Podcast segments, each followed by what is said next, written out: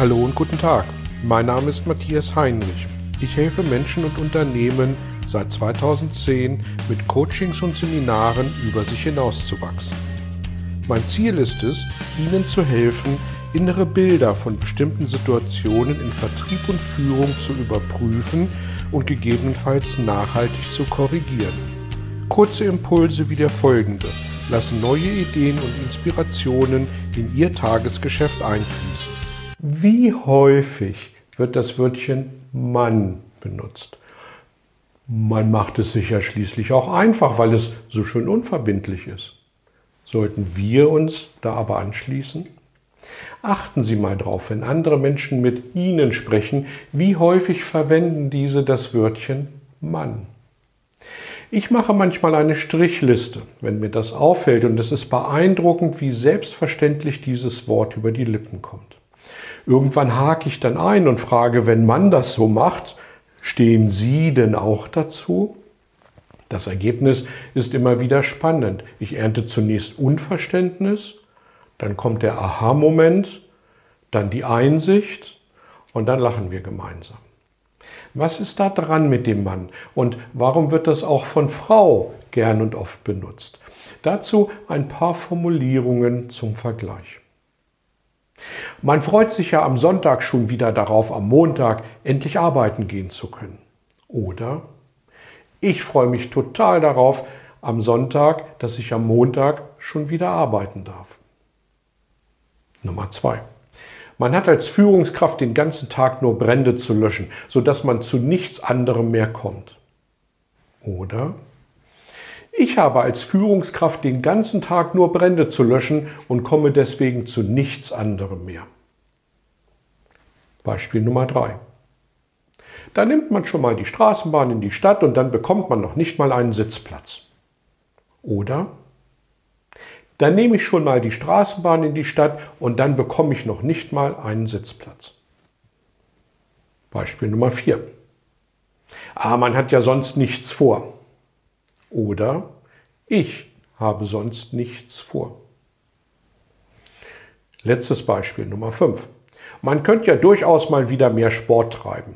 Oder ich werde wieder mehr Sport treiben. Spüren Sie den Unterschied? Welche Form strahlt mehr Verbindlichkeit aus? Sicher die Ich- oder Wir-Formulierung. Was wollten wir in der Kommunikation mit anderen Menschen erreichen? Wollten wir verbindlich daherkommen oder unverbindlich rumreden? Also mein Ziel ist es, Verbindlichkeit auszustrahlen. Und was möchte ich von meinen GesprächspartnerInnen? Verbindlichkeit oder Unverbindlichkeit? Okay, zugegeben, eine rhetorische Frage. Ich erwarte verbindliche Zusagen. Wie aber kann ich Verbindlichkeit erwarten, wenn ich selbst unverbindlich mit eigentlich könnte man ja mal daherkomme? Finde den Fehler. Und daher versuche ich, das Mann, soweit es geht, außen vor zu halten und auch meine Seminarteilnehmenden nett daran zu erinnern. Das geht dann immer so drei Minuten gut, bevor der erste Teilnehmer, die erste Teilnehmerin wieder in bewährte Muster zurückfällt. Warum ist dem so? Weil alle um uns herum den ganzen Tag dieses Mann nutzen und sich die Gesellschaft keinerlei Gedanken darüber macht, was da eigentlich passiert. Schauen Sie mal ein paar Interviews mit Politikern. Und selbst wenn Sportler mit Leidenschaft von ihrer Sportart berichten, dann hören wir sowas wie, ja, wenn man dann am Start steht und der Wettkampf gleich beginnt, dann ist man schon sehr fokussiert auf das Gewinnen und blendet alles andere möglichst aus.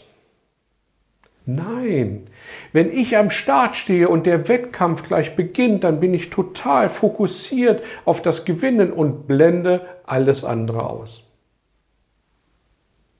Einen vermeintlichen Nachteil hat die Sache allerdings. Ich darf an meiner Verbindlichkeit gemessen werden. Und genau das ist ein Grund, vielleicht sogar der Grund, warum sich viele Menschen scheuen und lieber in der Mannform reden. Wenn Sie für sich da mal drauf achten können, werden Sie spannende und interessante Erfahrungen machen. Das verspreche ich Ihnen. Ich freue mich über Ihr Feedback dazu, sage danke fürs Dabeisein und bis zum nächsten Mal. Tschüss. Vielen Dank für Ihr Interesse an meiner Arbeit und an meiner Vorgehensweise. Gern werde ich auch ganz konkret für Sie tätig und helfe Ihnen, über sich hinauszuwachsen. Sprechen Sie mich an. Ich freue mich auf Sie und die Zusammenarbeit im Coaching oder Seminar.